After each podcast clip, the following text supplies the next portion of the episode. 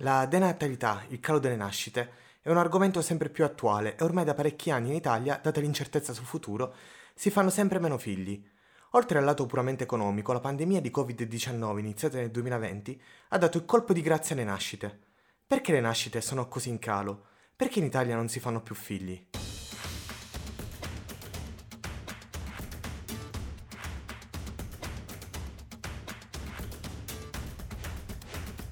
Secondo l'Istat, le nascite nel 2020 rispetto al 2019 sono scese del 2,3% nel periodo che va da gennaio ad agosto e quindi un arco temporale in cui il concepimento è avvenuto prima del coronavirus.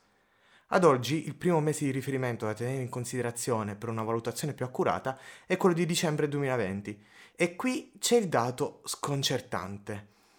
Le nascite sono scese del 21,6%. E quindi ad oggi c'è un fenomeno. Ci sono le scuole vuote. Questo è ciò che è accaduto prendendo in considerazione gli ultimi due anni. Ma se facciamo un passo indietro, circa il 2018, abbiamo un altro dato negativamente importante, il calo delle iscrizioni nella fascia prescolare 3-6 anni. Perché quindi parliamo del 2018, abbiamo parlato del coronavirus, Bene, perché è all'incirca l'anno in cui sarebbero dovuti nascere i bambini per frequentare il prossimo anno scolastico 2021-2022. Secondo il Sole 24 Ore, nell'anno scolastico 2013-2014, quindi parliamo di un po' di anni fa, gli iscritti alla scuola dell'infanzia erano più di un milione. Nell'anno corrente 2021-2022 i numeri sono scesi del 15%, portandoci a circa 875.000 iscrizioni. È un circolo vizioso quello del calo delle nascite.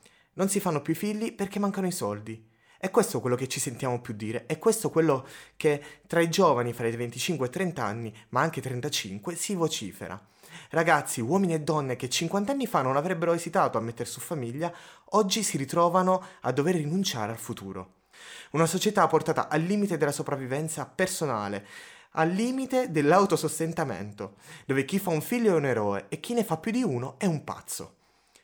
Ma davvero crediamo che i giovani siano senza la volontà di avere una famiglia? Davvero vogliamo credere che i ragazzi e le ragazze abbiano abbandonato l'idea di un matrimonio, di condividere la vita con l'altro, di credere in un futuro felice? Sembra ormai quasi una moda che affligge le menti. La povertà di un futuro economico roseo ha portato l'autoconvinzione che le cose vadano così e che sia normale oggi non portare avanti non un'idea, ma la naturale essenza dell'uomo. Che poi si scelga di avere o non avere figli, quello è un altro discorso, ma il principio è non dover rinunciare ad averli.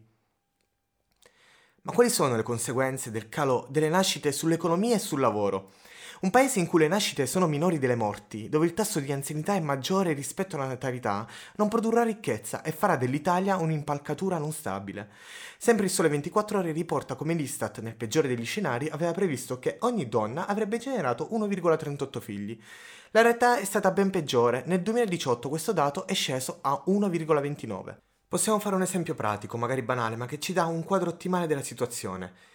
Il calo delle nascite non solo è un danno generale per il paese, ma ricade anche su tutte quelle attività dedicate all'infanzia, dalle industrie che producono materiale per la fascia prescolare e scolare e soprattutto le scuole. Le scuole dell'infanzia, come detto in precedenza, hanno subito in questi anni un decremento significativo di iscrizioni, che si traduce in meno aule da riempire, quindi meno persone da impiegare, meno docenti, meno lavoro, molta più disoccupazione. E la disoccupazione e la mancanza di soldi a creare le aule vuote? Come già detto, è un circolo vizioso. La mancanza di lavoro ha generato due correnti parallele, che portano entrambe alla mancata iscrizione dei bambini alla scuola dell'infanzia, oltre alla preoccupazione sanitaria destata ovviamente dal Covid-19. Famiglie in cui vi sono dei disoccupati, ad esempio, hanno rinunciato ad iscrivere i propri figli a scuola per via del materiale scolastico da acquistare, dalle rette della mensa scolastica da pagare e quindi i genitori hanno preferito far rimanere i bambini a casa. D'altra parte, proprio la disoccupazione ha fatto sì che venisse meno il problema, seppur sbagliato, del dove lascio i miei figli quando sono al lavoro. Ed è così che molti genitori rimasti a casa, avendo perso il lavoro, badano ai propri figli senza sentire il bisogno o la necessità di portare i bambini a scuola. Il dato è preoccupante poiché le statistiche confermano che i bambini che hanno avuto un'istruzione efficace già nell'età prescolare hanno conseguito una carriera scolastica migliore in tutti gli step riguardanti lo studio. Ma quali sono i dati sul futuro? Beh, i dati sul futuro non sono per niente incoraggianti. Come sempre l'Istat fa una stima del peggiore dei casi, ma come abbiamo visto la realtà supera in negativo le statistiche. E quindi cosa fare? Vorrei essere ottimista. Si parla di futuro e se il futuro non è ancora scritto, possiamo sempre cambiarlo.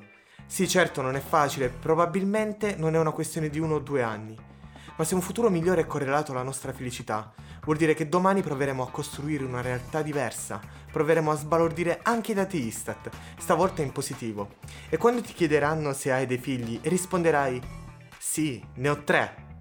Sarà la cosa più bella, più normale del mondo. Grazie per aver seguito Semplice Web.